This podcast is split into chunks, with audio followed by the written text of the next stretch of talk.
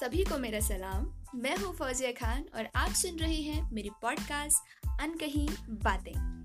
सबसे पहले तो आप सभी का मैं तहे दिल से शुक्रिया अदा करना चाहती हूँ कि आपने अपनी ज़िंदगी का मुझे एक कीमती वक्त दिया और मेरी पॉडकास्ट सुन रहे हैं।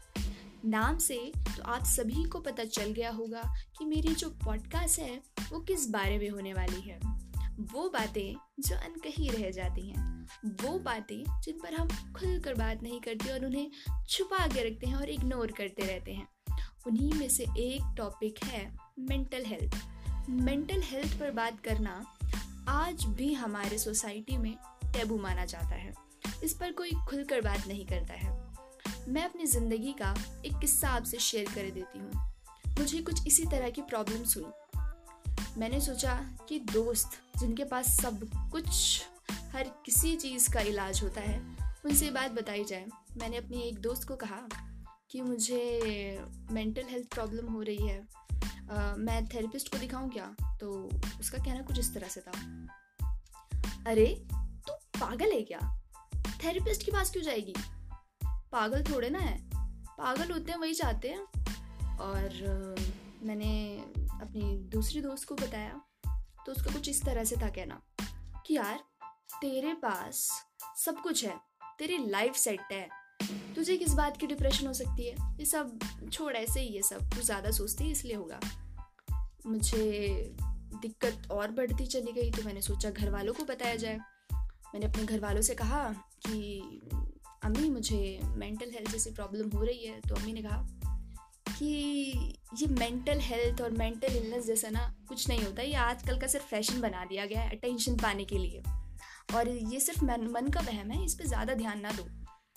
तो मैंने वही सोचा कि यार, जो लोग ऐसी एडवाइस सुनकर ज़्यादा ध्यान ना दो और कुछ ना करो, इसके चक्कर में अपनी लाइफ बर्बाद कर देते हैं। यानी बात यहाँ तक पहुँच जाती है कि लोगों को खुदकुशी करनी पड़ जाती है। हमने इतना छोटा बना रखा है।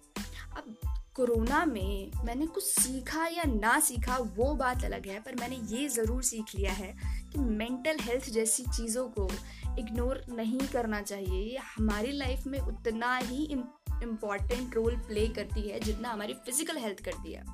हमें इन बातों को इग्नोर नहीं करना चाहिए। और मेंटल इलनेस का नाम ना सिर्फ़ पागलपन नहीं होता है, या सिर्फ़ डिप्रेशन नहीं होता है। इसके बहुत सारे टाइप्स होते हैं। इतने ज़्यादा टाइप्स होते हैं कि हमें पता भी नहीं है, और पता इसलिए नहीं है क्योंकि हमने कभी पढ़ा नहीं है, हमने कभी जानने की कोशिश नहीं करी है, क्योंकि हमने इसको बहुत लाइटली वे में ले रखा है। तो मेरे जो एपिसोड्स आने वाले होंगे, वो इन्हीं बारे में होंगे, और इन्हीं के ऊपर होंगे। आप और जानकारियाँ लेते रहिए, और हाँ एक और ज़रूरी बात। अगर आपको लगता है कि आपको कुछ शेयर करना है या आपकी कोई ऐसी बात जो अभी तक अनकही रह चुकी है, वो आप मेरे साथ शेयर कर सकते हैं बेझिझक। क्योंकि लोग सोसाइटी में ये मेंटल इलनेस पर बात करने से इसलिए भी डरते हैं क्योंकि उनसे रीज़न पूछे जाते हैं। तुम्हें क्यों डिप्रेशन है? तुम्हें क्यों एनजाइटी है? तो उसका रीज़न क्या बताएँ यार? ज़रूरी थोड़े ना है कि रीज़न ही हो। और भी बहुत सारे रीज़न्स होते हैं यार कि वैलिड रीजंस की ज़रूरी नहीं है कि भैया अगर तुम्हारा दिल टूटा है या पढ़ाई में कम नंबर आए हैं, इसी वजह से ही तुम्हें डिप्रेशन बहुत सारे मसले होते हैं ज़िंदगी के। तो आप मेरे एपिसोड्स को सुनते रहिए और इसी तरह का प्यार मुझे देते रहिए जिसे आज आपने दिया है। तब तक के लिए अपना ख्याल रखिए और हाँ अपने से प्यार करिए, दूसरों से प्यार करिए। तब तक के लिए बाय बाय टेक केयर